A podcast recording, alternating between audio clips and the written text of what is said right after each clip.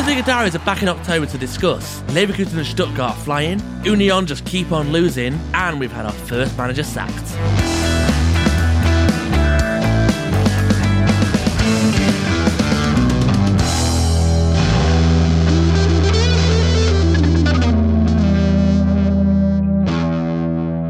Hello and welcome to the latest episode of the Bundesliga Diaries. In the studio with Richard and Mirko. How are we, guys? Pretty good, yeah. Cheers, yeah, man. I mean, I still have a bit of a jet lag uh, from coming back uh, from the United States two days ago, but...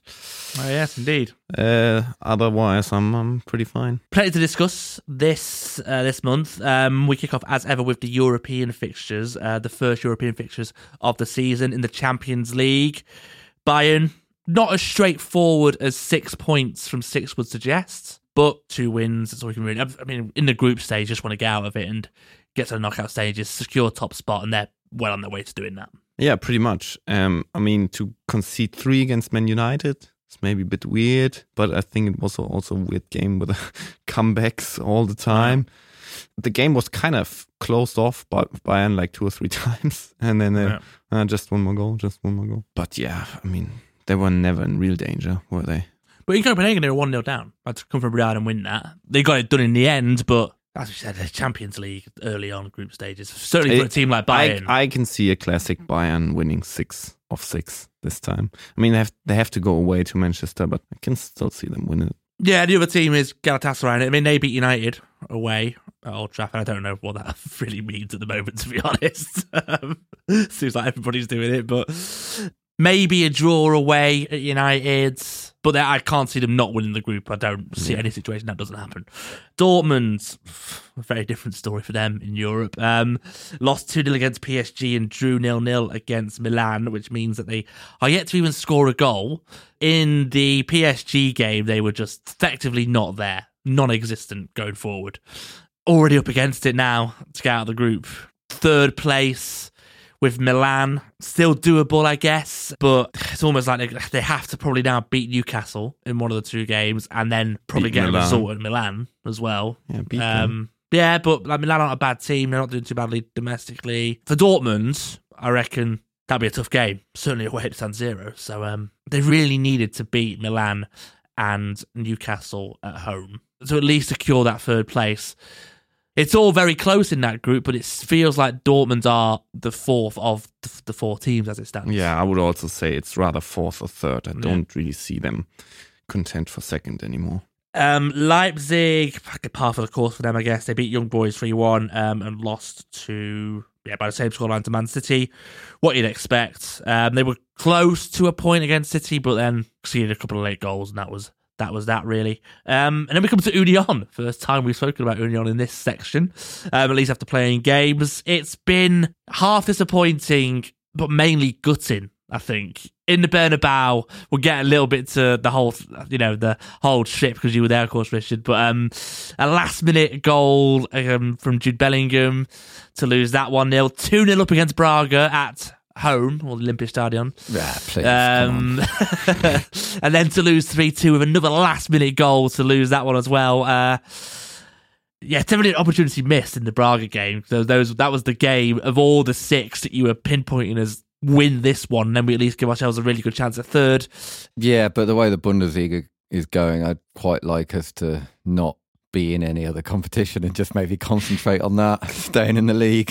Oh, you're on. Still afraid of that, mate? Come on. Oh, you're going to stay up. So let's come to the first away day of the season uh, in Madrid, which should have been, in a way, like the pinnacle of following Union. You know, the biggest game Union will surely ever play. But it didn't quite turn out like that.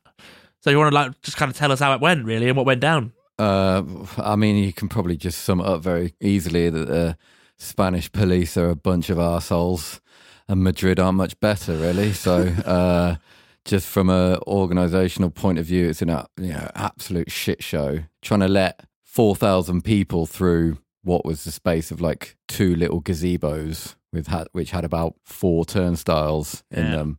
Good. Did they check I Ds? Yeah, and they were like... do- they were checking everything. They were check oh, that you on. got checked. I think we went through four checkpoints or five checkpoints, ridiculous. Including like...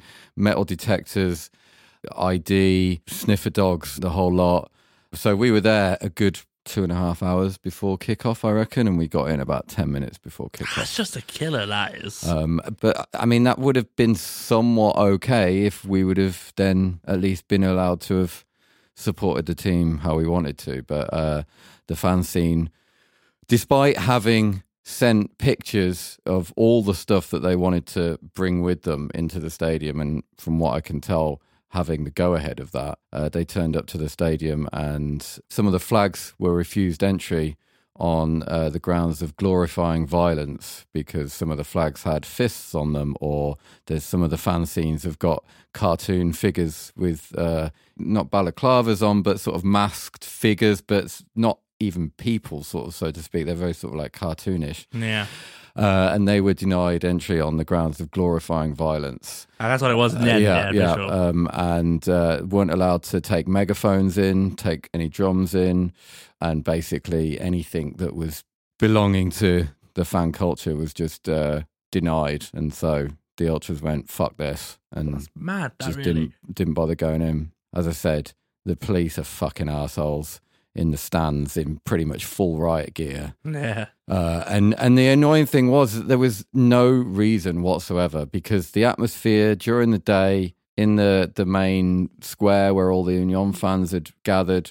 There party was, atmosphere, there, surely, there, you know? Well, right? Yeah, I mean, it wasn't too party-party, because, I mean, it, you aren't allowed to drink on the streets of Madrid, and so at, at the beginning everyone was sort of a bit like, okay, well, we don't want to give the police any any excuse really here, but... After a while, you kind of notice, all right, uh, you can have some drinks here, it's fine. The police aren't really doing too much. There were Ma- mm. there were Madrid fans around. We went into a bar just round the corner from the ground uh, before the game. After the game as well, we were in there. There were Madrid fans around. No one, the Madrid fans couldn't give a shit about Union. There was just nothing. And I mean, it's not like Madrid have particularly got, I mean, the atmosphere in the ground was pretty lifeless, to be honest, but... There was no animosity. There was nothing there that was like even an undercurrent of anything. And then you've got these fucking dickheads who just want to escalate everything. We're coming out of the ground and there's loads of people just standing around on, and there's just a shitload of police horses just come stampeding through people who had just stood there doing nothing other than just having a conversation with each other. Uh, it's always funny that I think in German they characterize football fans as gewaltbereitstehende Leute, which is sort of like people who are ready to engage in violence. Um, but the biggest group for that is the fucking police. Sure, I mean, I, I generally do agree. I mean, Spanish police certainly have no experience, really, of any kind of fan culture in Spain, because it just doesn't exist. Away fans yeah. are almost non-existent.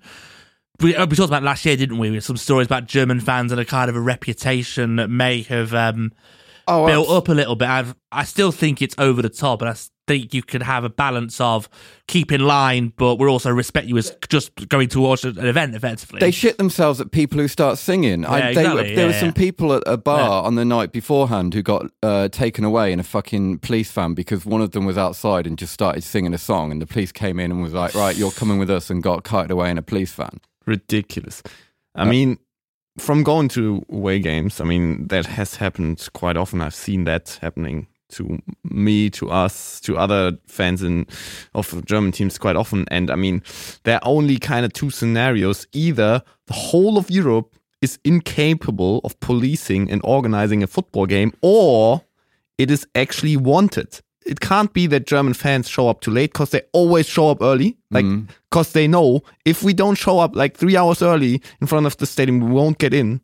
And as you said, they try to behave, try to do their very best, because the goal is we want to get inside the stadium. Yeah. And then it feels like they're digging up some little pieces, being like one guy carrying a pyro flare, one guy lighting a cigarette in a non-smoking area, one guy having a drink, one guy carrying a glass bottle, and it's like, oh, yeah, you can't get in here. And it, it feels like they really want this.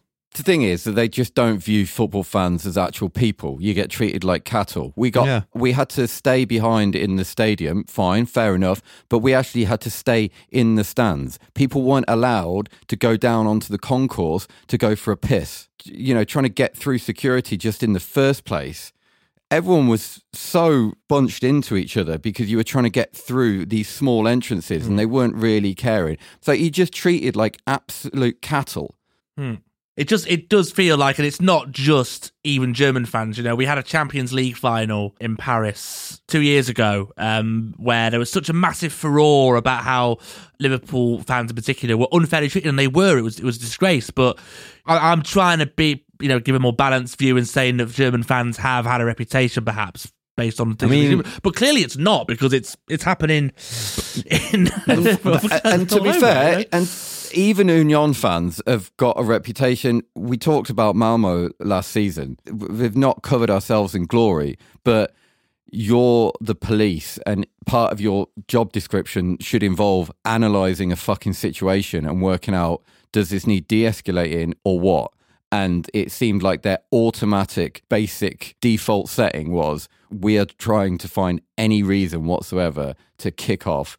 Yeah, I mean, I don't really know where it's coming from. The the club certainly is also interested in, I mean, getting in the least fans as possible, and then uh, no flags and no support. Real Madrid was probably happy that it was like that. So, I mean, kind of maybe they're all working together in terms of like, we don't want to look like absolute fools, because those four thousand fans would sing us to the ground. And even without the ultras, I could hear some Union fans on T V. So it was really I mean, funny. Some people were texting me afterwards saying, oh, I could, we could hear the Union fans. The atmosphere must have been amazing, blah, blah, blah. And I was like, no, it was like pretty poor, because obviously... But even a poor Union away side is hurt. I mean, the acoustics is probably pretty good yeah, in that but stadium. It, but it's a case of, in the land of the blind, the one-eyed man is yeah. king. You know, Real Madrid fans, sorry, but it's it's well known that there are a, a handful of clubs in Spain that have any real vocal support.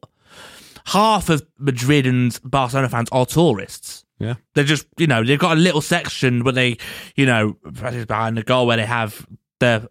what if they would equivalent to their ultra scene, but it's not. You can't compare it to anything that German football sees or has on a weekly basis. How did you experience the fans? Like, did they understand the Union fans? Were they friendly? Did they say, oh, great performance? Or were they like kind of last minute winner and rubbing it in your face? How, how were the Real Madrid t- fans towards you? They couldn't give a shit. They they were just like, yeah, we won, great, you know. They they didn't understand. They, they didn't care. Didn't they didn't interact. No, didn't... they didn't care. They didn't care that we were there. Like no. it was it was just annoying, because the whole point of going over there was to just go over and just make a right old racket and be the loud, colourful support that Union try and be. And when you can't get that, then you just think, well, what's the point in going to these games? Because mm. the way I experienced going to that game and everything involved around that game was basically the exact reason why I fell out of love with football to begin with. Sure, and it's yeah. like, as much as it is a great thing, Union playing in Europe, pretty much all of the away days that I've done with Union in Europe have been, for the most part, very fucking shit. Yeah. And yeah. very unenjoyable as a fan, because you've not really been able to do what it is that you enjoy about being a fan. Yeah. As stupid as it sounds, I had more fun four days later at home against Hoffenheim mm. than away at Madrid, which I don't know how you how you kind of take that, but it's just like, there's I don't really see why I should continue to bother going to European away games. Indeed. Um, one quick question about the Braga game at the Olympic Stadium. So obviously Union playing their European games at um, yeah the Olympiacos this season. Uh, how was that? How was that experience? A lot better than what I was expecting, but also it was also a little bit chaotic, just from the design of the Olympiastadion is not the greatest. um, and in order to get into certain blocks, there's basically just one big entrance, and so that's quite difficult to get in and out of, particularly shortly before the game, at half-time, et cetera, et cetera. The atmosphere was great. The atmosphere was really, really good. Some of it's just a bit difficult to organise, because when the ground is so big, it's hard to just coordinate everyone singing together yeah, because yeah. that's the way sound works. There's always going to be some kind of delay or something, and people aren't going to be able to kind of sing together. But I thought the atmosphere was pretty good, and it was it was sold out, seventy-three thousand. I didn't really... There was a small Braga contingent. You couldn't really notice them. You only really noticed them in the ninety fourth minute or whatever it was, um, but for the most part, it, yeah, it felt like there was seventy three thousand Union fans there, which was pretty special. But it's just a still just a pain in the ass to get to as a stadium, to get home from. Yeah. Yeah. So I guess not, but you're going to Napoli or Braga? No, no, I, I genuinely at the That's moment... That's it then. So I, like, yeah. I, gen, I mean, this is the thing about being a football fan. You say this, and then if Union happen to get a great European away draw, this is, yeah, man, then you, yeah, do, you yeah. turn around and go, oh, do you know what? Yeah, I, I will go for this one because... One does, more go. Exactly. But I've kind of sort of resigned myself to thinking, yeah, do you know what? I, I'm much happier going to Bundesliga away games. I don't need to do European away games because it's just not fun. So, which is fair enough. I um, I could I understand that point of view after kind of seeing what was going on from afar uh, in Madrid for your updates. Anyway, um, let's move on to the Europa League. Two German representatives in Leverkusen and Freiburg. Leverkusen, as they are in the Bundesliga, making light work of it. four nil win over Haken, uh, two one against Molde.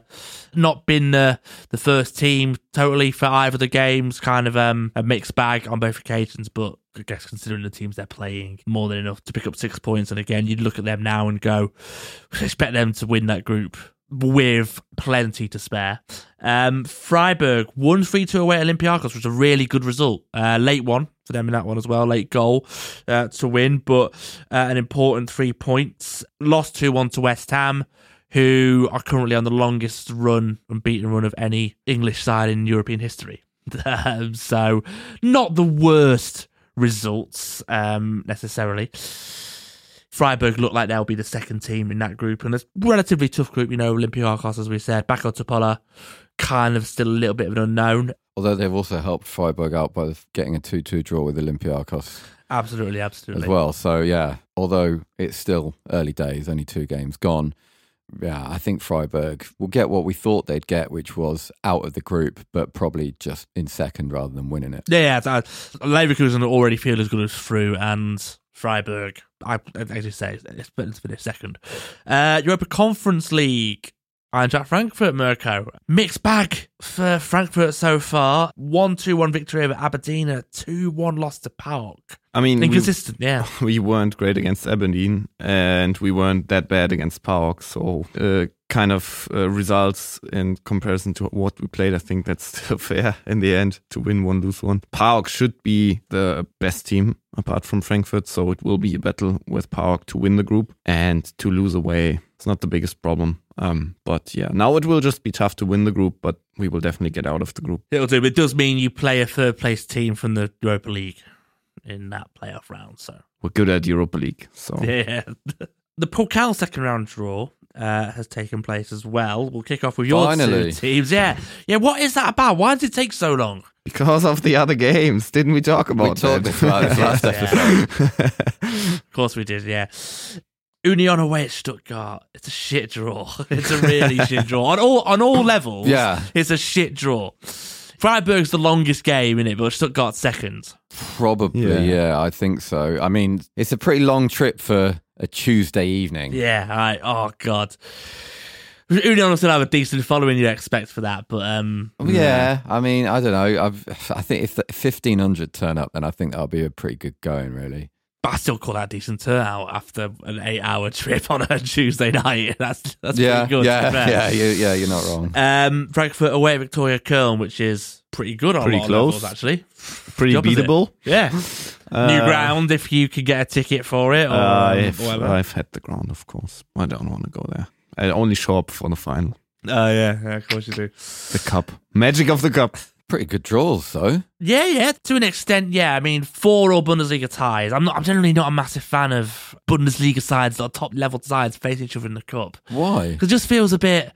But then... I want to I want to see... Or, or do you want to get rid of them early? Yeah, is that what you're rid, saying? Yeah, get rid of them as soon as possible, I think, because... I want I want to see maybe a lower league team having a decent run. I get what you mean in that respect, but I always it feels more cup-like when it's lower league against top league, I guess. And we have got a couple of those, in all fairness, a couple of tasty ones in that respect. Sandhausen against Leverkusen perhaps stands out. Uh, Saarbrücken, who of course reached the semi-finals in nineteen twenty um, at home against Bayern. Of course they did. I remember that season well. Did they lose on penalties? In nineteen twenty? In, in, in um, no, twenty nineteen, twenty twenty. Oh, I see. Sorry. I... Oh, yeah, of course I had that on. It wasn't even a Pokal in nineteen twenty. Sorry. Well, why couldn't you just say three years ago like any normal person? Marvellous. Um, but yeah, they got to semi-finals, lost to Leverkusen, but still, to get to the semi-final was a Saarbrücken, first fourth division club in the history of the Pokal to reach semi-finals. Yeah. Now they're third division, so maybe they can beat Bayern. Yes, let's let's hope so. Let's hope so. We'll certainly be backing them or hoping they get the job done. Um, Sampali's Schalke as well. Also, yeah, uh, have my eye on that. I also fancy Kaiserslautern to beat Köln as well. Yeah, yeah at the yeah. moment, Walk. I will get to Köln, but um, Kaiserslautern aren't doing too badly themselves in the Zweite Liga. I also like Wolfsburg playing Leipzig. That means one of them will get eliminated. That's great. That is great. No doubt about that one. Let's jump into the Bundesliga then, about time. Four games, four match days have gone since our last episode, and Stuttgart are still flying. Second in the league at the moment after seven matches. eighteen points, won six, lost one. Uh, that is, unsurprisingly, perhaps their best ever return after seven matches in the Bundesliga. It's all about one man, though, isn't it, really? Guirassy, who just cannot stop scoring, a second hat-trick of the season already in the last game against Wolfsburg before the international break. thirteen goals in seven games is obviously a Bundesliga record. thirteen goals in eight games would still be a Bundesliga record, so he's got that to look forward to. No Stuttgart player has ever scored thirteen goals in a Hinrunde. Wow. Wow. Wow. Yeah, he's... He's already got. He's already had the best Stuttgart Hinrunde in Bundesliga. What's history. The best Stuttgart total season? Should be Mario Gomez oh, or like Haller or something. Kevin not, Karanyi when they won the league. Not Haller from Dortmund, yeah. Another Haller, an older one. But I'm assuming something like Gomez and stuff. They should have had something like twenty something. Yeah, Mario Gomez oh eight oh nine with twenty-four goals. He's only he's only eleven off that. With how many games left? twenty-seven. twenty-seven games left okay, to score yeah. eleven goals. He's got I mean, twenty-eight goals in thirty-six games for, for Stuttgart uh, since he signed. If he's continuing, at least at a similar pace, I mean, he's not... If you're looking also at the expected goals, then he's not the number one in the Bundesliga. Boniface is higher. What do you mean? Him. So, I mean, he scores a lot of goals and it he will not continue to score at the same rate. That's what I'm saying. I mean, he's outperforming his He's outperforming his own expectations. So, I mean, he can't score the way like he's scoring right now. But even if we would continue scoring the way he is, he would still end up at like twenty-five, twenty-eight. Expected goals, he has like around seven. So, I mean... I don't know what that means. Didn't he score? Didn't he score nine goals with his first nine shots? Is that right? It's something like that. Yeah, uh, it which was. is also underlining the outperformance. Uh, that's thing. true. Yeah, you can't. Uh, but I mean, thirty is still a challenge. Thirty is still a challenge for him. Thirty goals is still Absolutely. hard. Absolutely. I would and, say, yeah, of course it is. But he's on. He's but, on the form of his life but, right now. I mean, if he doesn't make twenty-five. It's also a disappointing season. Oh, God, I mean... But if he makes twenty-nine, it's still a good season. Because, I mean, you can't just continue scoring like that, and also defenders now will probably mark him really hard. Um, yeah, but, I mean, we're talking about one player here, but we're talking about the impact that will have on a team, because Stuttgart have outperformed... I thought they would do well this season. I didn't think they would do this well. Yeah. The goals, the amount of goals they're scoring, twenty-two is second most in the division behind Bayern and Leverkusen. You know, it's not just... Guirassy, who's contributing going forward, Chris Führig, who picked up his first Germany cap um, in the international break, has got the most assists in the league with five. Enzo Milo is another one who who's looked good um, up front for them. I mean, you think about the players that they lost. We, we spoke about that in the last episode, but they look a so much more, so much improved team now. What Sebastian Hoeneß has managed to do, even when he was appointed last year and there was that improvement in the second half uh, of last season, they are arguably the most exciting team to watch this season, and that's going you know in a, in a season where Leverkusen have been um, really good as well. But Stuttgart are just they don't control games in the same way that Leverkusen have. They get the ball and the way they attack with speed, and they're so direct. Um, yeah, it's, it's it's really really good to watch.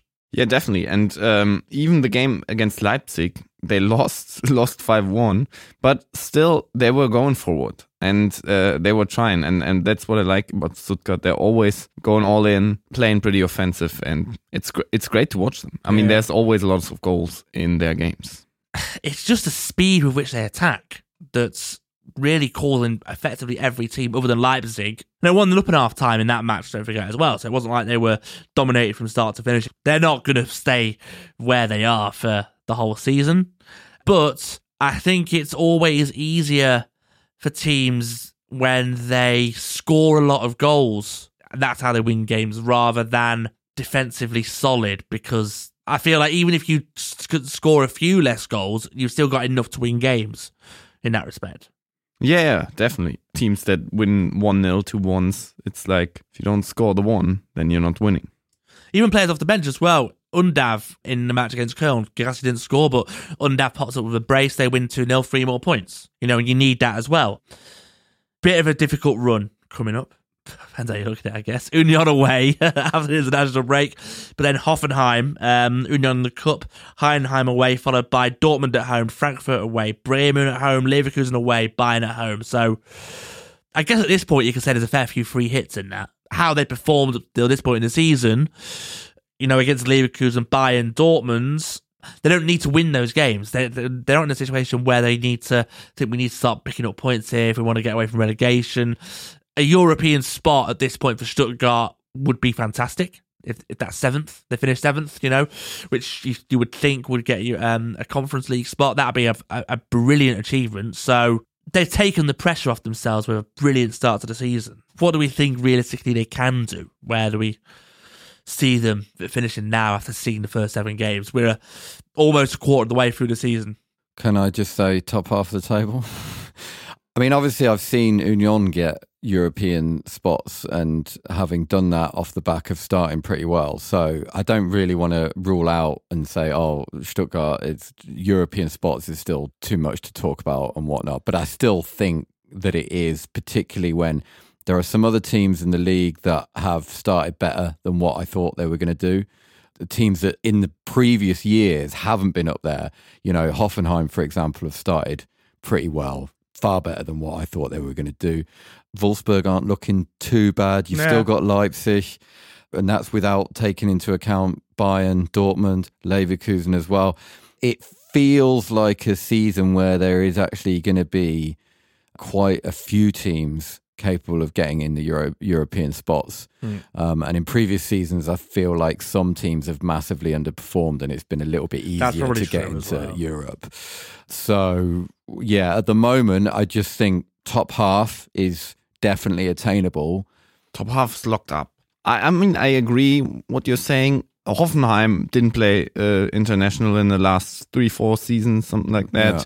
Yeah. Uh, Wolfsburg had poor season. Gladbach, really poor since a couple of years. I mean, they were seemed to be certainly a top six, top seven team, and they're kind of poor this year again. But apart from that, the rest is pretty much performing. And I can see Frankfurt or Freiburg finishing ahead of Stuttgart. That would be possible. Yeah. I'm not saying it's gonna happen, so I still think they have great chances to finish top seven, but I they they're definitely into a top ten. Yeah, but I think, you know, there's still lots of things to to take into consideration. I mean, if Guirassy gets an injury, then that's... then they've got Undav coming in then as a backup who's proven himself when he was called upon to come off the bench. I mean, yeah, but there's a difference between stepping in on the odd game and say like if you've got to carry the team for a couple of months, you mm-hmm. know. Particularly with the amount of goals that Guirassy has been scoring. And I know that his release clause has passed and whatnot, but if he keeps on playing like this, I dare say that there are going to be teams in January looking at Guirassy and going,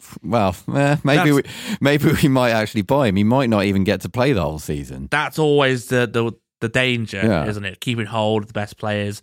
It, it just feels like a purple patch of form for Stuttgart at the moment. And, um, you know, the improvement has been so so drastic from, you know, finishing in the relegation playoff last year and finishing fifteenth the year before that, to then be one point behind the leaders um, after seven games. It it seems unlikely they'll be able to keep up that pace or anything even close to that pace for that much longer. And now you've convinced me that with so many teams doing well, there's going to be a massive battle even for seventh. But I did think Stuttgart would do well this year, and I think if they keep hold of the players, January will be an important time for them. Um, then why not get a European spot? But um, there is a long way to go. So Didn't you even get... say they could push for Europe in your predictions? So, I mean, if you said that before the season, but now I, is the time to stick to it. I didn't say they would get um, a top seven spot in the end. I think I had... What but, I mean, we were both pretty positive and were saying they yeah. could be a surprise team. And um, they are a surprise team already, and I think they're going to continue surprising. At the other end of the table, Darmstadt uh, have actually done quite well recently, and we all had them to go down, if I remember rightly, even perhaps all bottom of the table. Yeah. Uh, I certainly did anyway. So, um, yeah, after the first three games, they'd lost them all.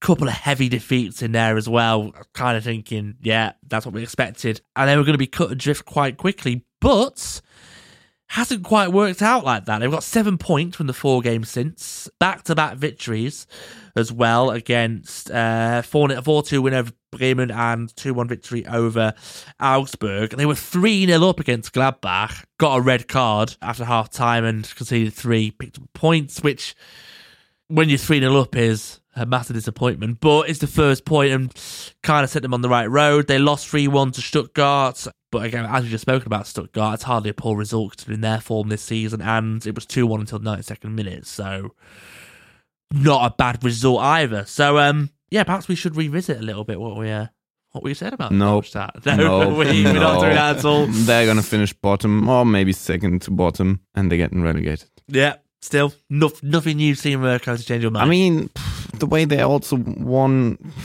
standards, corners, penalties, stuff. I mean, they had one hammer goal, one wonder goal, but I don't really see them staying up. I mean, they're essentially getting one point per game at the moment, which would see them on thirty-four points come the end of the season. That would be enough. It would be enough, yeah. So I don't know if I'm as equivocal as you in saying that they're still definitely going to go down. The back-to-back wins against Bremen and Augsburg are looking like they're going to be against teams that Massive. are also going to be down there.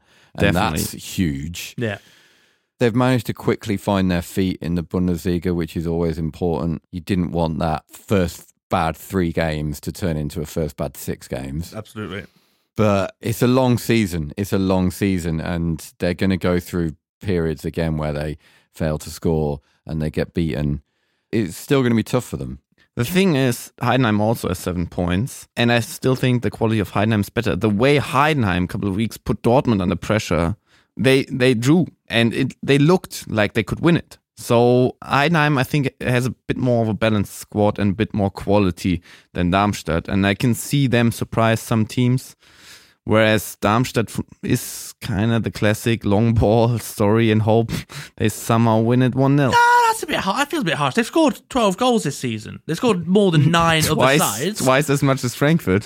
They've scored more than nine teams in the whole division. They start games very quickly. Seven goals in the first thirty minutes of matches, which is a league lead. Certainly going forward, I've been impressed with Darmstadt. It's defensively, you know, their issues are there. Um, nineteen goals conceded is a joint high, so that tells its own story, really. But like, going forward, they've been far better than I expected. They've changed the way they played a little bit as well. They've um, started playing higher up the pitch, an average of three metres higher up the pitch after match day five than before. So in the, in the two wins, they've stood on average three metres higher up the pitch in average position for players. So Leverkusen has seen something that he didn't like, has reacted to that and changed or, it. And or it's they clearly dropped their nervousness, perhaps. Maybe. Once getting used to it and picking up a point, um, you know, that first point on the board against Gladbach, even if they were three-nil up and couldn't see it through, it's still off the mark. I will also maybe correct myself. I'm I'm not guaranteeing relegation now, because I can also see it will be close at the top, at the fight for Europe, as Richard said. I can also see it be, being very close at the bottom. And as you mentioned before, with Köln, Augsburg, Gladbach, I don't see Union in there. No, not really. But I can see like five or six teams really fighting for it. So it can be very close at the bottom. Leipzig and Bayern uh, in the next few games. Write them off, let's say. After that, Bochum, Mainz, Freiburg, Köln, Heidenheim. Really important five games there for them to potentially move away from the relegation zone altogether or get pulled right back into it and, and be in trouble. Again, a little bit like Stuttgart. We'll kind of know where we are, I think, after... after that little run. But um, I can only applaud them for, even if it's only in the short term, answering us, the critics, let's say. Now we come to the standout team so far this season, um, which is Bayer Leverkusen. You know, we spoke about them last month, fantastic start. That was just before the Bayern game. They picked up a two-two draw there. To an extent, slightly fortunate, a last-minute penalty, and Hranevski made at least three stunning saves in that match. I know Leverkusen had their chances as well. They hit the post, um, yeah. inverts, but Bayern had the better chances. And Bayern, if Bayern were more efficient, they would have won that game.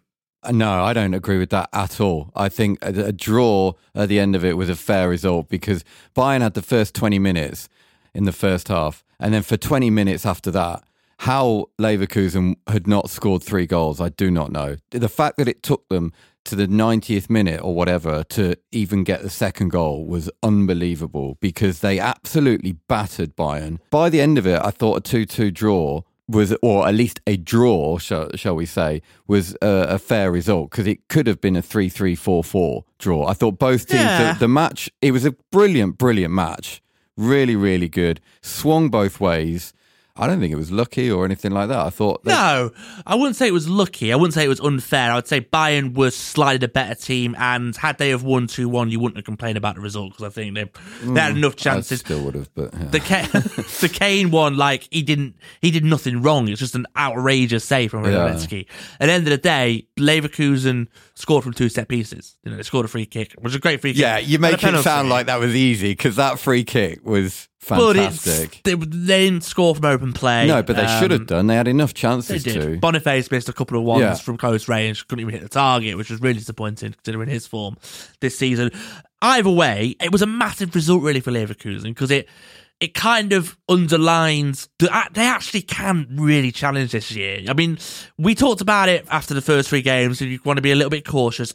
If anybody is going to challenge Bayern this year, it will be Leverkusen. They look so good. Some of the victory, I mean, the, the one against Köln was just so dominant from start to finish. Against Mainz the week before, they weren't at their best, but still managed to win three nil. They control games so well as well. I mean, they they aren't really giving opponents that much of an opportunity to get into games that often because of the way Alonso set them up, and the players they've got in certain positions allow them to keep hold of possession and, you know, find the right time to strike. They're dangerous from so many different positions. They don't rely on one player. They've got four, five, six players who can be decisive, and they're not even all starting. You know, Adli, even from the bench, is a player who's who can be really dangerous. Or Nathan Teller from the bench can be dangerous. Um, Klozek's popped in, I mean, perhaps in, in Europe, but he's popped up with goals as well. It's always hard to not go with Bayern, whatever, you know, and still stick with that. But like I said, if if anybody's going to challenge, it will be them. There's no other pretender to the title, let's say right now, who are close to Leverkusen Dortmund? being there. Come on, Dortmund. No, well, we get to Dortmund, and Dortmund have perhaps shown us up a little bit. But you look at the way Dortmund winning winning games, look at the way Leverkusen are winning games, and if you're going to win the Bundesliga, which is that's what we're saying, no prizes then. For pretty football, John. Yeah, but I think you've got to dominate. Bayern, Bayern pick up so many easy wins in a season because they just batter teams early on, and they can kind of take it easy, and they don't have to they don't have to give one hundred percent every single game. Mm, like yeah. Dortmund, you feel are having to do more because they're not putting teams away. And Leverkusen are doing that, and they're able to take players off a little bit early, give them a little bit of a rest and stuff like that. Yeah, fair point. But Dortmund won't have to play international after winter. So yeah, maybe. Maybe, maybe that maybe. helps. I mean, I, I can just hope to have two or more teams being able to win the title after thirty-two match days. And that's all I want. Yeah, exactly. That, yeah. I mean, it's some of the particular players who are performing really well as well. The experience that they signed in, in Xhaka and Hoffmann, who have just been so good. Xhaka in that position, I mean, if he if he gets injured, then there are more issues that arise, I think, because he's so good at controlling the game alongside Palacios and really brings that experience to the team. You know, he's been away in the Premier League for years. You can see his leadership in every game, the way he organises the team and helps set up the structure. Alonso was a great midfield player. The way that he wants to play, to play the game, you can see that he wants and needs somebody a little bit like him. I'm not saying Xhaka's as good as Alonso was, but he is.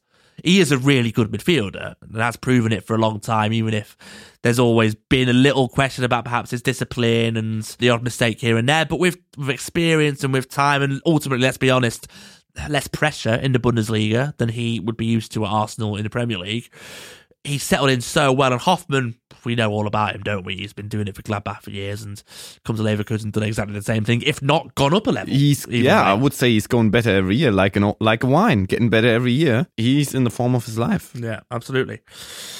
Wolfsburg, Freiburg, Hoffenheim, Union, Bremen, Dortmund, Stuttgart to come. Doesn't matter. They're going to win all. Wow. You think you'll win, you think they'll win all seven of those games? No, not really. I'm kind of thinking what points total is going to be needed to take the title off Bayern this year. And that's that's kind more of... More than last year, but not that much more. I would say more than last year, but then I asked myself, are Leverkusen a better team than Dortmund were last year? And that, that that's yeah. definitely, definitely yeah. a better team. Like I said, they're winning games and they're making it easy for easier for themselves than Dortmund did and Dortmund do. We'll get to Dortmund in a second, but when you're going for thirty-four games, you've got to keep up with that just monotonous pace of Bayern, just winning and, and, and the amount of times they crush teams. You have to do the same.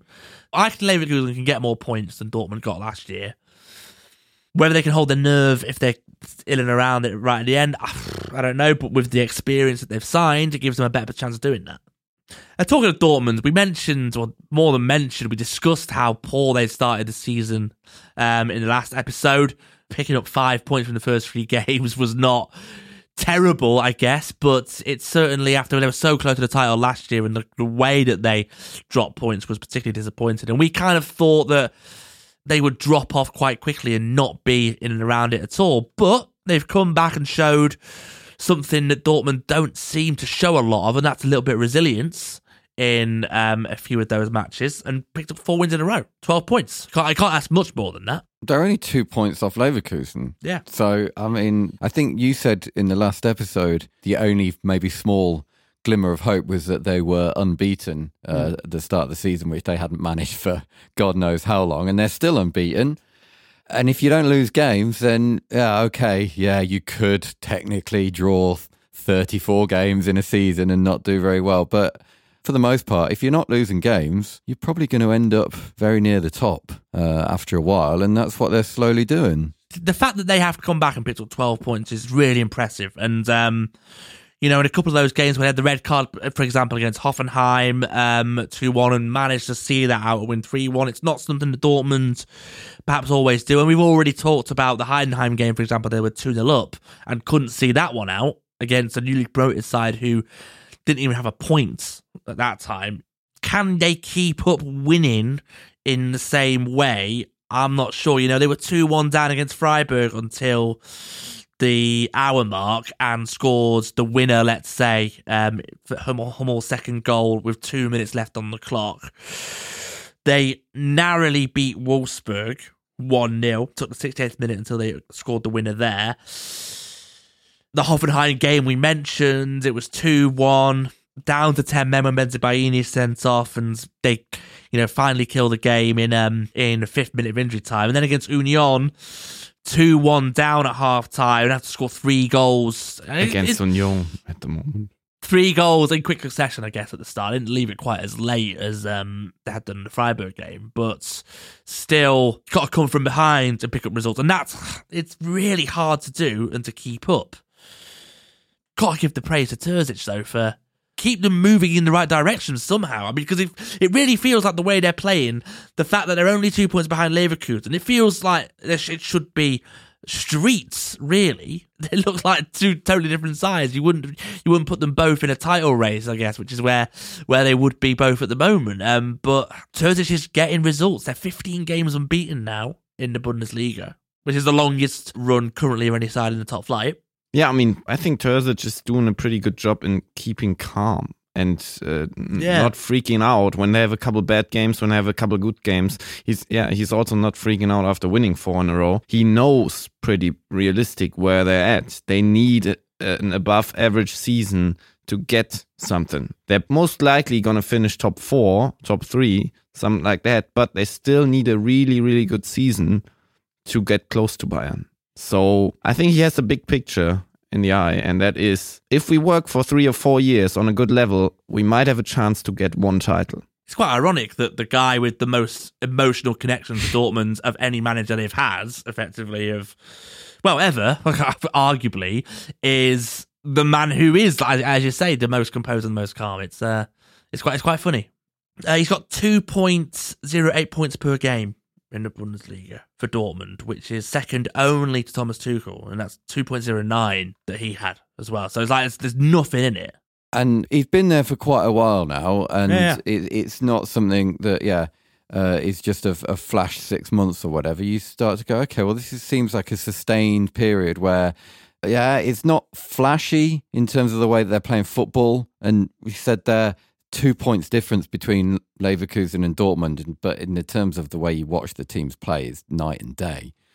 But you still keep on managing to get them there or thereabouts. I think the fact that they don't have any particular standout player so far this season is another reason mm. why you're sort of thinking, yeah, are, are they actually any good? Because they don't have, say, someone like Boniface or maybe Guirassy or, you know, someone where you're watching teams play and there's just a clear standout player. Dortmund are very sort of, yeah, I guess you'd say almost workman-like. Methodical. Yeah, yeah, yeah I, um, I get what you mean. Uh, and so you sort of almost lulled into a false sense of security and thinking that they're not actually that decent. We spoke last season, actually, halfway through the season when they were looking like they were going to be in a title race, and we were sort of saying, it doesn't really feel like Dortmund have done that much this season. Yeah.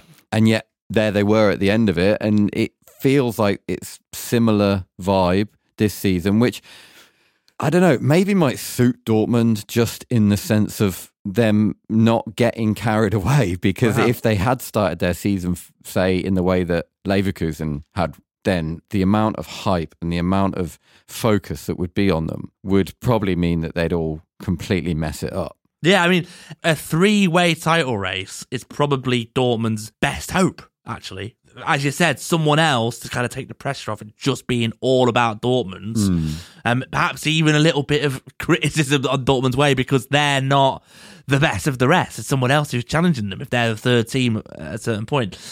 A stat that really does show the, the job that Terzic has done, certainly domestically, since being appointed full-time. Dortmund have sixty-three points in twenty twenty-three, which is nine points more than any other side. It's nine points more than Leipzig and Bayern. And that's over a long time. So you've got a big sample size there. It's, as, as you said, you know, it's been a long time in terms of him being there. So the points per game now starts to take shape and stuff like that. Um, we've criticised Dortmund's lack of resilience and mental strength. So we do have to give them credit for that. From a points perspective, it's actually Dortmund's fourth ever best start to the Bundesliga. There's only been three other seasons where they've had more points at this stage of the season. I know it's only seven games, but they're making me get belief again back in my prediction at the beginning of the season. I you wrote, did go with them, didn't you? I you did, did and then I sort of wrote, I sort of wrote them off at the end of uh, in the last episode. But then maybe they might be able to stick around. We'll see.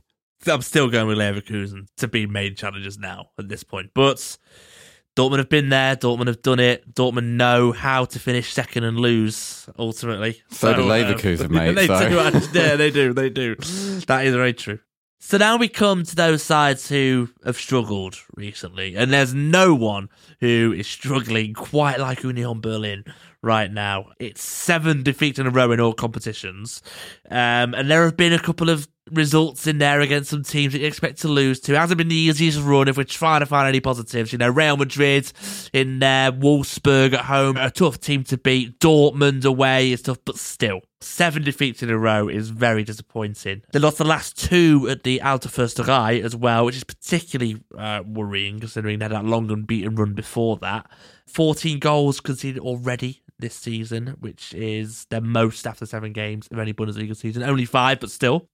I personally have praised Union for kind of sticking to their principles and kind of honing in very much on their, let's get the ball in the box, let's get good crosses of the ball, let's look to be positive and strong in the air as a main tactic. And that's, this season is what they've done. Eight of their ten goals have come from headers. Um, they've got the second most crosses in the in the league.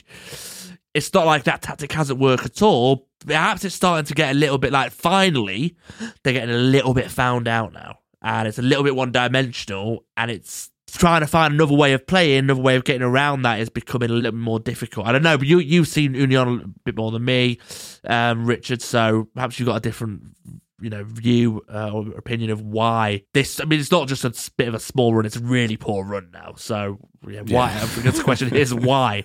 Why is that? Uh, it's kind of a perfect storm of quite a few things, I think. First of which is, and I'm a little bit reticent to sort of say that losing, just losing a couple of players is has had such a massive effect, because I do think that Union's strength and why they've been so successful recently is the fact that they play as a team and that, that they don't really have any standout players. It's very much about what the group can yeah. achieve. But at the same time, it is such a well-oiled machine that if you do take a couple of cogs out of it, it can fall apart and start sputtering very quickly. And early into the season, we lost Rani Khedira and Robin Knocher. And I do think that they are two of the most important players in that team. I was trying to get Khedira into our team of the season last season because I was saying mm. what an important job that he does. That player, the defensive midfielder, sat in front of the defence and then also actually just sat in front of Robin Knocher as well, who's in the middle of that three. You take those two out of the team, and Union are now, as you said, conceding goals left, right and centre. And last season we had, what, the best defensive record? Was it equal? Last year. Last yeah, season? Equal, equal best. Equal best, yeah. And the difference is is huge because the defensive solidity is not there, because probably the two main consistent performers from last season are out injured. I think Robin Knocher has missed eight games since he joined Union in twenty twenty-one, something like that. I can't remember exactly the year. And Union have lost all of the games that he's not played in. Oh, wow. Shit. Yeah. Uh, he's, he's very important to the way the team works. So you've got a defence that is very leaky because it's missing some of its bigger players. You've got an attack which isn't really firing very well because, well, I seem to have jinxed Fofana from having saying that he was going to have a pretty good season. He's looked completely cut adrift, yeah, even after the... Pre, he had a good pre-season, looked quite lively, hasn't really been able to offer anything so far. Uh, Geraldo Becker, in the last two games against Dortmund and against Braga, he's looked back to the kind of standard that he should be playing at, but at the beginning of the season, he very much looked like a player that wasn't, I wouldn't say not happy that he was there, but he was clearly after a move. He's been after a move for about the last two, three seasons now. He wants to go to England. He wants to go and earn a lot of money. And for whatever reasons, the teams that were linked with him, I think West Ham were after him uh, or heavily linked with him. There was no real offers that came in. And I think he's had to sort of get his head back together in the sense of going, all right, okay, I'm here again for another season and I need to deliver, because he didn't really do much at the start of the season. Well, if he doesn't deliver, he won't get a move. Well, frankly. Exactly. And so maybe even if it is a case of going, right, I'm going to play well because I want to get my move, well, you know, Union can benefit from that. But he hasn't really been playing that well either. And Kevin Behrens, I love the guy. It's an amazing thing. You've got a player who started off in the Regionalliga, is now in playing in the Champions League. He's been called up to the Germany squad for the first time ever. It's great to see that kind of stuff. He's deserved it. He's been a very good player for Union. But he is also a player that, if you're going to be maybe objective, you'd he's not limited. He's... Uh... But... I think, I think there are, but there are, but there there are certain things that he can do incredibly well. But the trouble is, they also rely on other people making the most of what he does. You know, it doesn't look very good for him when he's, say, winning flick-ons that aren't going to other players.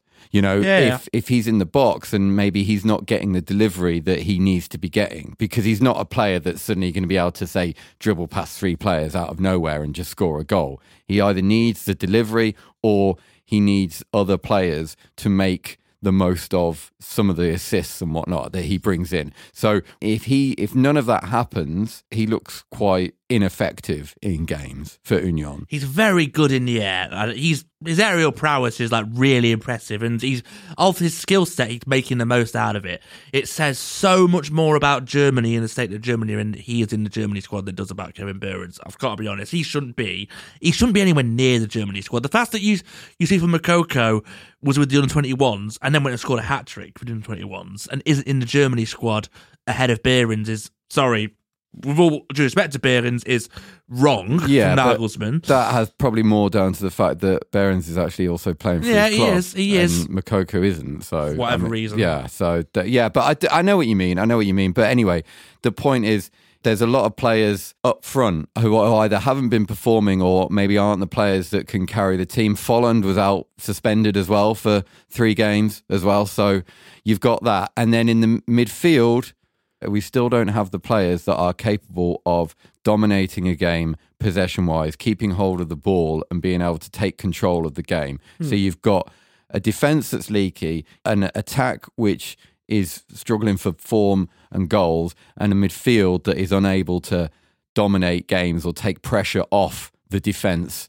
and so on. And you put all three of those things together and it's like, yeah, then you lose seven games in a row. There's been a suggestion, or a few suggestions really, that Union's uh, transfer policy are moving away to an extent from, not, I wouldn't say bog standard players, but unknown quantities, players who um, have gone through the ranks and Union is their big move, um, stuff like that, or players who weren't having a look in elsewhere and, you know, Union to kind of revive their career. I don't know. Those kind of players that Union have signed that we don't know too much about and they've gone on to do um, great things for Union. And signing players like, let's say, Gaussens and Volland and Bonucci, um, who are far bigger names, that that's kind of contributed to to Union's poor form. Because Gaussens so, playing so bad. Yeah, because I, I mean, like, that's what I mean. Been one of our best players. Probably, I mean, probably Union's best player this season. Yeah. But Bonucci hasn't had... He wasn't too bad. An impact that would... would he's he's been at fault for quite a few goals, but at the same time, he hasn't had a pre-season. He's thirty-six. It's such a different league, the Italian league, to the Bundesliga. He was talking about it in an interview. He said the amount of space that attackers have in the Bundesliga is insane compared to Serie A. And he's having to learn a different style of defending. He's also, when you're that age, there's, there's a lot of players in the Bundesliga who you probably wouldn't want to go up against in a sprint, even when you're at your peak physical condition, and definitely not when you're maybe in your last year of your career. So I still think he's getting used to everything, but I don't think it's necessarily the players, but just simply how many times do we sit here at the beginning of the season and make jokes about how many transfers Union have done, because they do so many. And yeah, yeah, it's great when they all come off and you can buy a load of players and you can integrate them into the team and they hit the ground running. Yeah, it's brilliant. But if that doesn't, there is always the risk that that's not going to work. You can't every season buy eight, ten players, let a similar amount of players leave and expect that it's just going to work straight away. But they're buying better players. True. That's, I mean, they're, they're improving the squad constantly. And the, the squad they're having now is a top ten Bundesliga side, easily. I think the majority of players does work at Union, and Fischer makes them work because he is a great manager.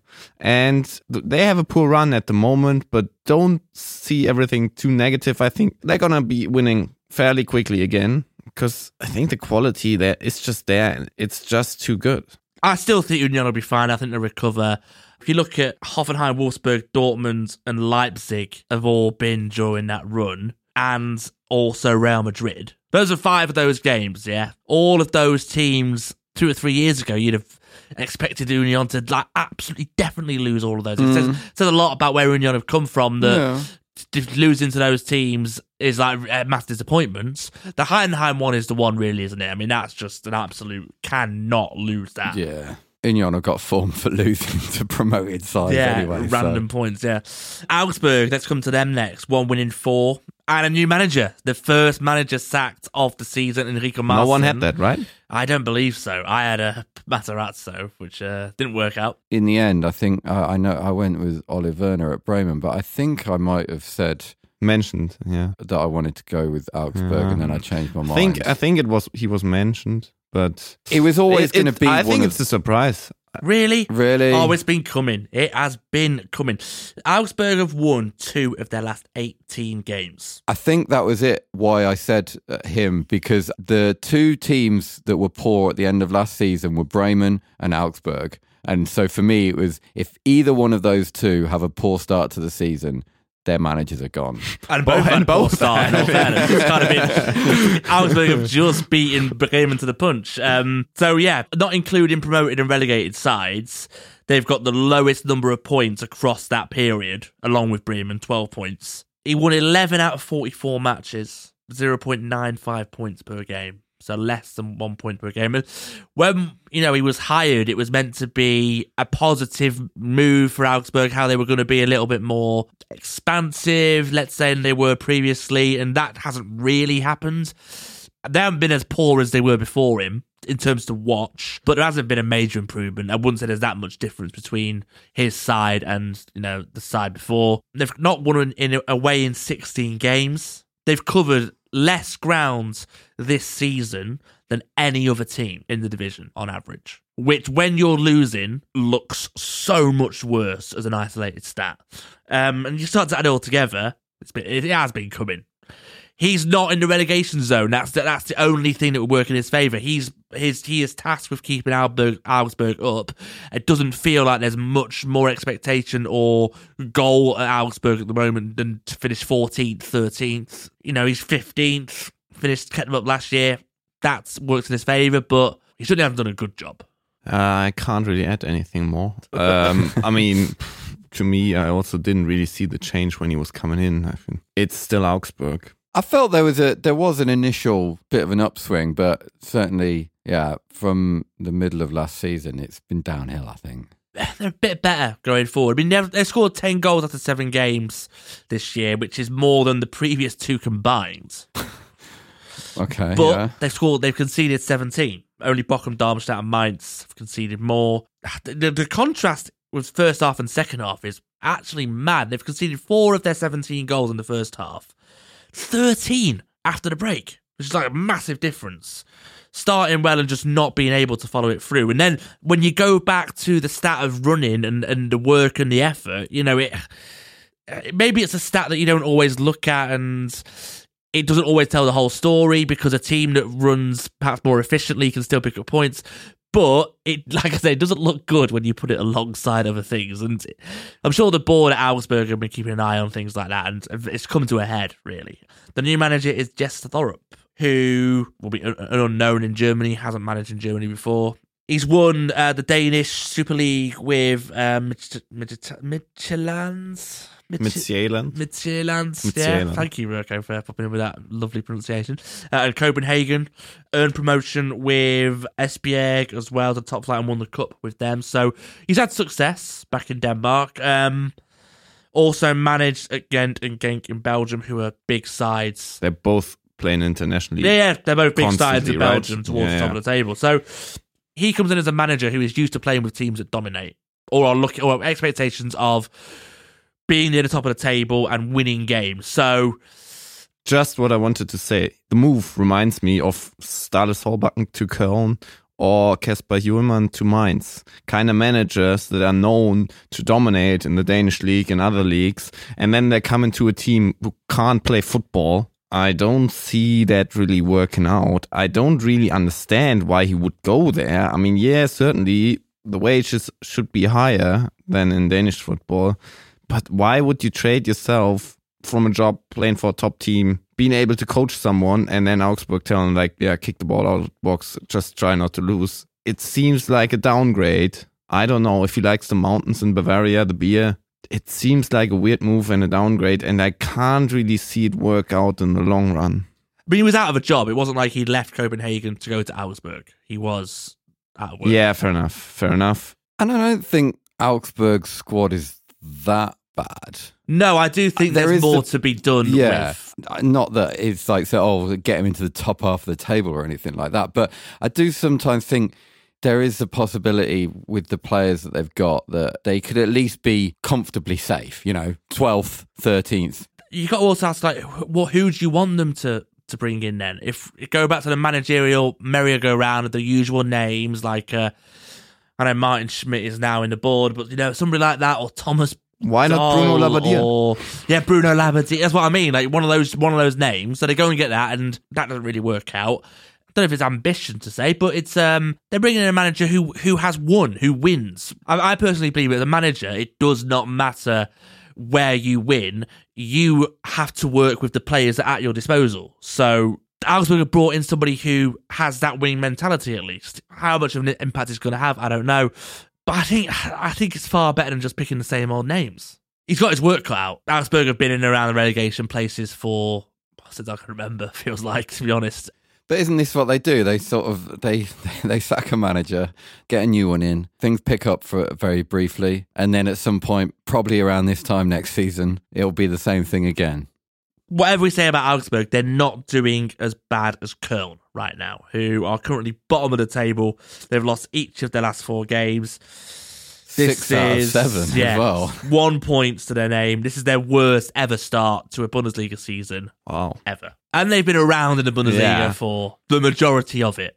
Four consecutive defeats for the first time under Stefan Baumgart. Um, they're bottom of the table for the first time since December twenty nineteen. They were relegated in that time, but it's really not looking good for Köln. And it, I mean, the first question I would ask is, how long does Stefan Baumgart have at Köln to be given a chance to turn it around? I'm just looking at the upcoming games, and I would say he will be sacked pretty soon.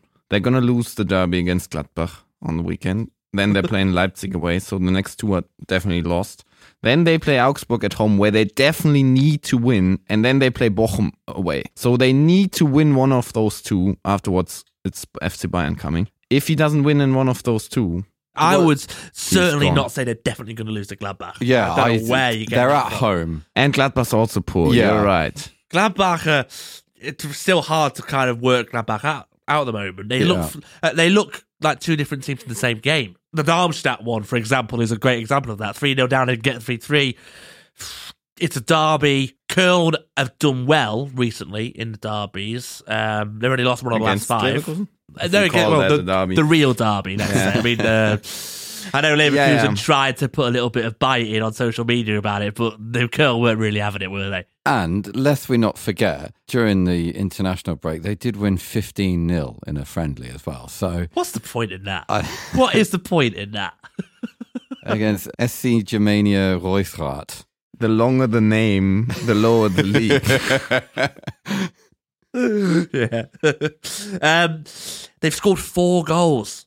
Well, exactly. So they needed friend. some shooting practice from the sounds of it. So they've got their yeah. shooting boots back on. It's tough because it feels like it's been coming as well. You know, I mean, last year they they finished eleventh, didn't they? But they weren't.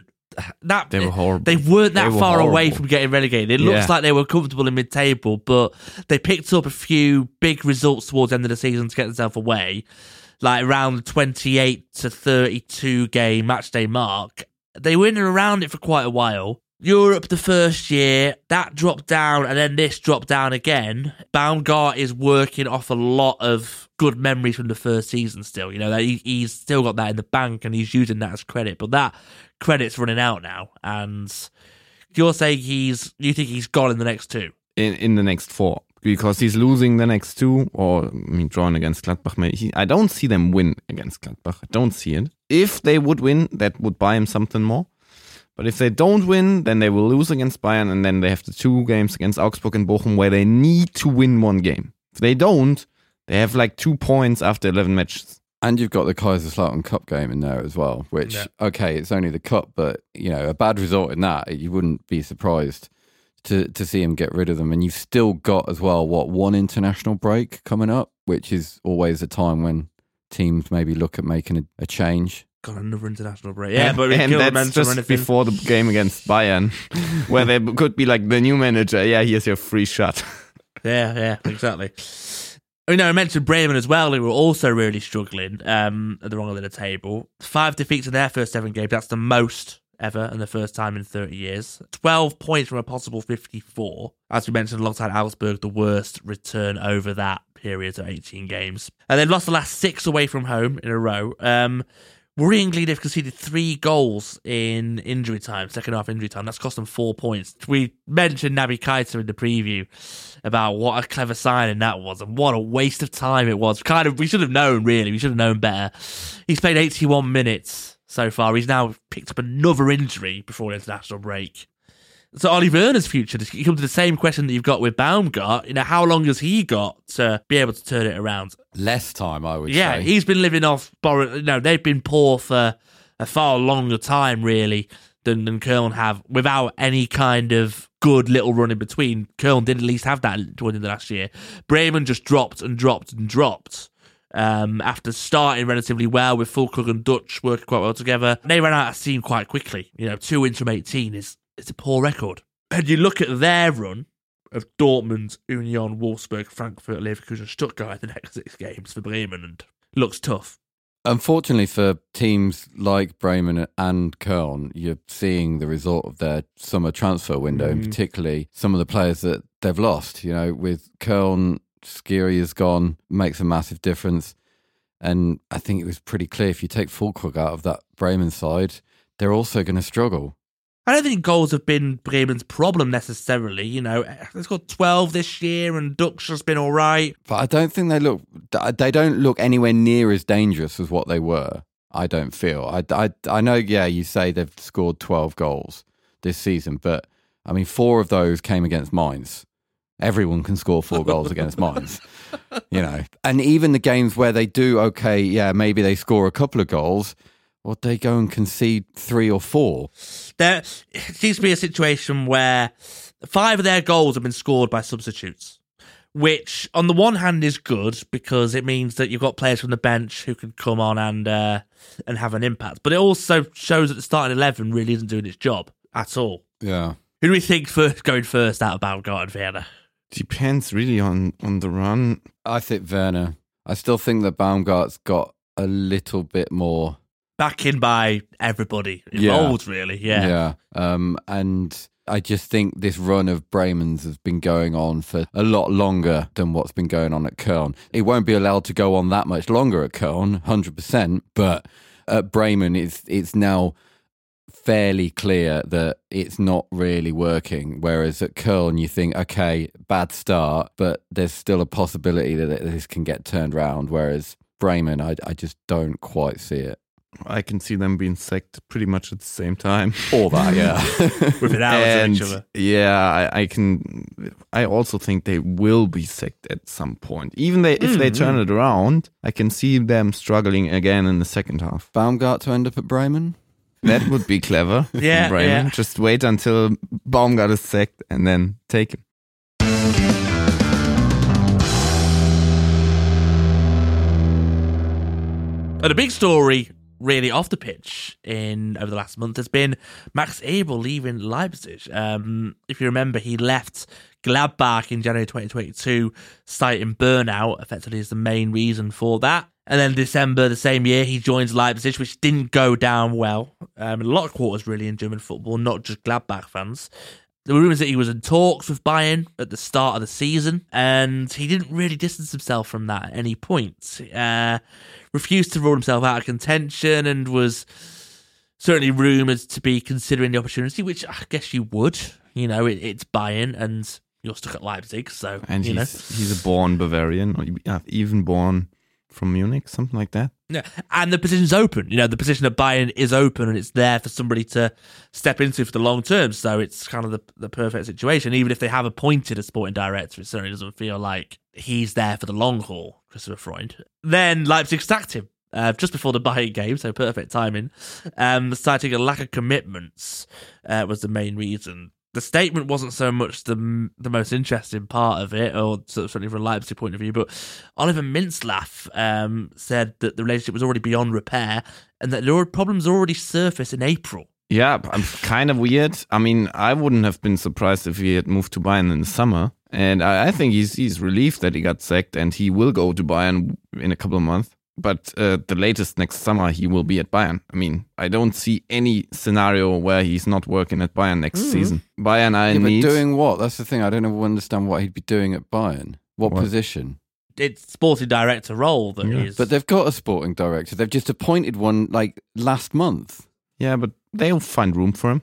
I mean, fair enough. Yeah, they might well yeah. do. But it just seems like... They sacked Kahn and Salihamidzic. That yeah. Those two working together, they can have... able to work together with others. So I think he will move to Bayern fairly soon. Just also seems a very bizarre situation because you know, Abel is a sporting director. That's what he's made his name as.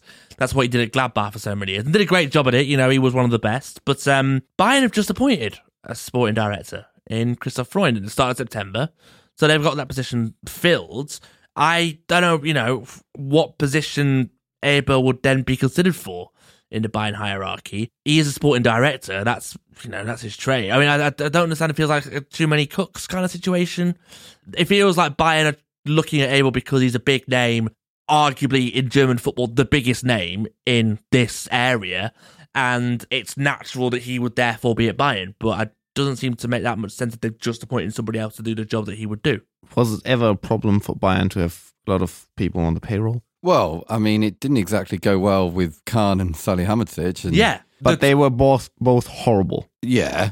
Yeah. Yeah, true. Yeah, they, I mean, in that sense, probably Abel is a bit of an upgrade, but only if you're putting Abel into the very specific position that he is shown to be good at. But from this, it would They're seem They're going to find a position. I'm, I'm willing to bet large amounts of money that he will end up at Bayern. Yeah, but then, but if he's done well in one position, putting him in another position, just like, you know, it's it's it's a Mate, weird thing to do. Then, it's not it? rocket science. You're working in a football club. You're trying to appoint players. What's so hard about that? Yeah, but if you've got more than one person doing that, or too many people doing that, no matter how good one of those people is, you're getting in each other's way. You're you're not productive. You're not helping each other to get in that direction. I mean, it, it, that's what I mean. Like, it's there's. I know in Germany it's the sporting director position. We perhaps should do an episode on the sporting director position because it has far more importance than it does, f- certainly in the Premier League, for example. But um, surely it should be one person who has an assistant or somebody who just helps him get the job done rather than having two leaders in that position who go Don't around... Don't you the- remember how Flick was appointed as an assistant manager at Bayern? Couple of months later, he turns out to be but the manager. But he was clearly an assistant when he was assistant. He was also a plan B whenever something would go wrong. I'm not entirely sure of the uh, internal Bayern structure, but it does seem like the position above the sporting director is vacant. So the person that would sort of be in charge of making sure that the sporting director is performing, it doesn't really feel like a good idea to bring in someone to watch over that who actually sort of does the job anyway. Yeah, I mean, like, and thinks that they could probably do a better job anyway. That doesn't really feel like that's going to end well. Doesn't send a good message to to Freund to have Abel as yeah. like your supervisor. It, it it does feel a bit bizarre. Um, let's see if Abel ends up there, but certainly for having such that strong reputation at Gladbach. The reputation with Gladbach fans of being a club legend there, effectively, as much of a club legend you can be as somebody part of the board. The way he left then to go to Leipzig of all the clubs, and then he goes to Leipzig and very quickly realises I don't really want to be here. I'd rather be at Bayern.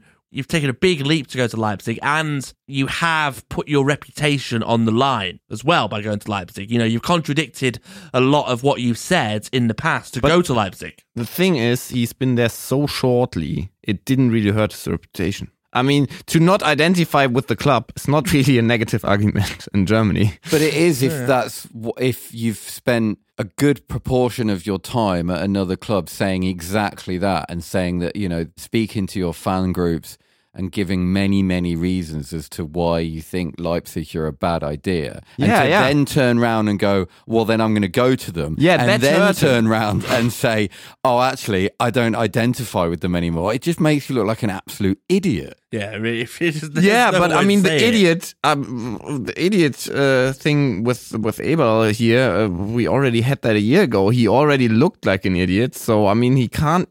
He was at the bottom going to Leipzig. No one really took him from a fan perspective. No one respected him.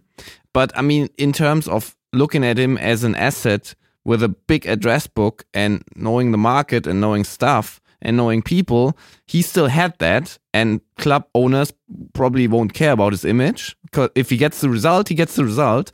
Oh, and yeah. the thing is, he was at Leipzig so short, so his sporting reputation was not hurt. Because Leipzig still mm-hmm. had a good season. Yeah. He didn't have that much of an impact, so he was only there so shortly. So his sporting reputation is still very, very high. Yeah, okay, so, I see what you mean. At least yeah, within people yeah. who are running the game. So that's why it, his, his time at Leipzig didn't really matter. His image, fan-wise, was destroyed anyway, and his sporting image hasn't gotten destroyed. Mm. If he was there for two or three years and Leipzig would have done worse, then fair enough. Then Bayern would probably be like, ah, we don't pay, take, take him anymore. But now his sporting image is still very high.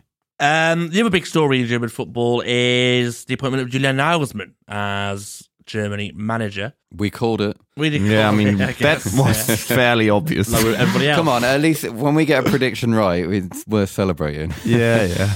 Um, hired until the end of the Euro, so just a short-term appointment to... Smart move. Yeah, for his part, anyway. So three, three European competition games and then the next manager. Won the first game three one. Against the U S A. While we're recording this podcast, the second game of the international break um, hasn't been played yet, so we don't know how they got on against Mexico. It's the right appointment, right? Isn't it? You know, it, it makes sense. There was no one better for the job. Absolutely. That was probably the main thing. I think he still commands enough respect from the players. And he's playing with half of Bayern team anyway. Which so. he knows, yeah. Is that a good thing? Considering how he left Bayern or the relationship with Bayern and Bayern players. Who knows? I mean, his goal is still to be the be a successful manager, so he's also depending on the Bayern players, and he will probably have to put it aside and be like, all right, it wasn't your fault, let's get over with it. What do we expect now from Germany? Oh, Nagelsmann? He's going to win the whole thing. I mean, it, it wouldn't be the biggest surprise. I can see that happening, but it's still knockout games and stuff. They should easily reach the quarterfinals and stuff, and from then on, anything can happen. I mean, getting out of the group is... Would, I mean, the be, would squad, be good for Germany the these days. The squad was never that bad. Uh, that's just what I was about to say, actually. I know that in terms of winning the whole thing, there are teams that are going to be there that will probably have more than Germany. And as much as you said earlier in the episode, the fact that Behrens is getting called up and even Füllkrug and, you know, oh, it's a bit of an indictment on the state of German football these days. And we've also spoken previous episodes about... But that's up front in particular. Well, yeah. But I still think that if everyone's all fit, which is also another big caveat, but I think Germany have still got the ability to put an eleven on the pitch that I think can beat the majority of other sides in, in Europe. The midfield forward line, not including the striker, you mm. know, it's one of, if not the best. Yeah. Honestly, I mean, like, it, it's... There are so many options, and if Leroy Sané is on the form that he's on at the moment, um, you know, players like Wirtz and Musiala, and you know, Josh Kimmich and Goretzka as well, and you know, Julian Brandt on form, or you've got Thomas Müller. Um, there are so many options in midfield that I think th- there is quality there. There is quality there, and the results of the World Cup and um, and the Euro, the last three tournaments have massively underachieved. It's not necessarily that the team is not good enough to be in latter stages of tournaments. It's just massively, massively underperformed. There's been something that's not quite right. So um, Nagelsmann's still a top manager. He's a Bundesliga winner, and he may have got sacked by Bayern, but they weren't in a terrible position when he got sacked, and Tuchel came in and didn't really do that great a job. Uh, they just about won the, won the title. It certainly wasn't plain sailing. There's enough to be positive about, I think, from a Germany point of view.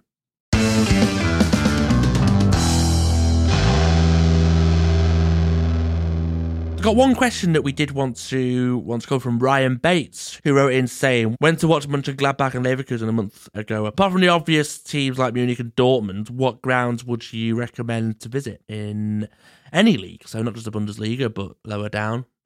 You guys oh. far more travelled in Germany than I am, so... Where's my uh, where's my Groundhopper app? Well, I mean, first off, in the Bundesliga, Bochum. Nice ground yeah, in the I, city, good I, atmosphere, good yeah. song. Small stadium, very uh, always got Close good atmosphere. Pitch. Yeah, definitely. Because it's an old stadium, no running track. And then the atmosphere is, is just really good. Stadium-wise, I also have a wild one. R B Leipzig. Makes sense, because the stadium's really interesting, because it's built inside the old oval of the older central stadium of Leipzig. There was a massive stadium. And the new stadium built for the World Cup two thousand six was built within the stadium. So, yeah, I don't remember. Stadium architecture-wise, I think it's interesting. I don't remember being that. I mean, Leipzig itself as a city is a very yeah, beautiful place, but I don't remember being that blown away. If you look by at the pictures, it's, it's interesting. Ah, you can really okay. see that the stadium being built inside an older, bigger stadium, which, I mean, you can't see the terraces anymore because there's grass above it, but you can see it's inside a bigger thing. Yeah. It's interesting. Yeah. So uh, lower leagues, I have to think a couple of seconds, but maybe you also have a... Well, uh, just in terms of uh, other Bundesliga sides, next weekend I'm going away to Bremen with Union. That's always a good stadium that I like going to, right yeah. on the river, you know, nice places to drink outside. The stadium itself, it's a good-sized stadium. The atmosphere is usually pretty pretty decent whenever I've been there, so that's always a, a nice one to go to, I think. Frankfurt, I still think, is a decent stadium to go to. Yeah, decent, but I mean, it's the image is better than the actual experience, I would say. I don't know. I kind of I had fun there because you've got like the the walk around the stadium is also quite nice because you've also got the forest there, a little bit like Union, obviously. I've never done Köln away. That's one. Köln is also decent, also close to the pitch, English, kind of yeah. looking very English. Uh, getting to lower leagues, of course, we have Saint Pauli, obviously. Good atmosphere, yeah. and it's a stadium within the city. That's yeah. also not common. Usually, you take like trains and stuff and Absolutely. Go outside the city because Germans won't, don't want the rubbish in the city. Uh, Saint Pauli's right in there, so you can just maybe go for, right from a bar into the stadium. And then also lower league wise, I would say if, if you even go lower, go to eighteen sixty Munich in Munich because um, also an old ground and um, interesting. I mean, certainly in the Zweite Liga, you've got some great options. I mean, Schalke, I still think is a great stadium to go to.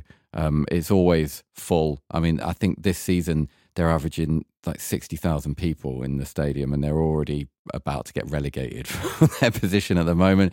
Kaiserslautern. Good team. One, but like there's not much going on in the area. So it's yeah. more like an in and out for you. True, true. Maybe you can link it Kaiserslautern and Frankfurt because the cities are fairly close and you can could fly to Frankfurt. That could be a nice... weekend and Zweite Bundesliga and First are not playing together, so yeah. that could work. Um, and if you ever are scared of getting tickets, then go to Hertha. You will get tickets there. Of course, Union as well, the Alte Försterei. Um, didn't really mention that. It's harder to get a ticket than the Olympic Stadium, to be fair, but uh, if you can get one, if you Rich can help you out, give, give us a call. It's great. But uh, you can get one, yeah. It's uh, it's definitely an experience of what German football's all about. So yeah, a nice little list there of um, some grounds. I hope that answered your question, Ryan.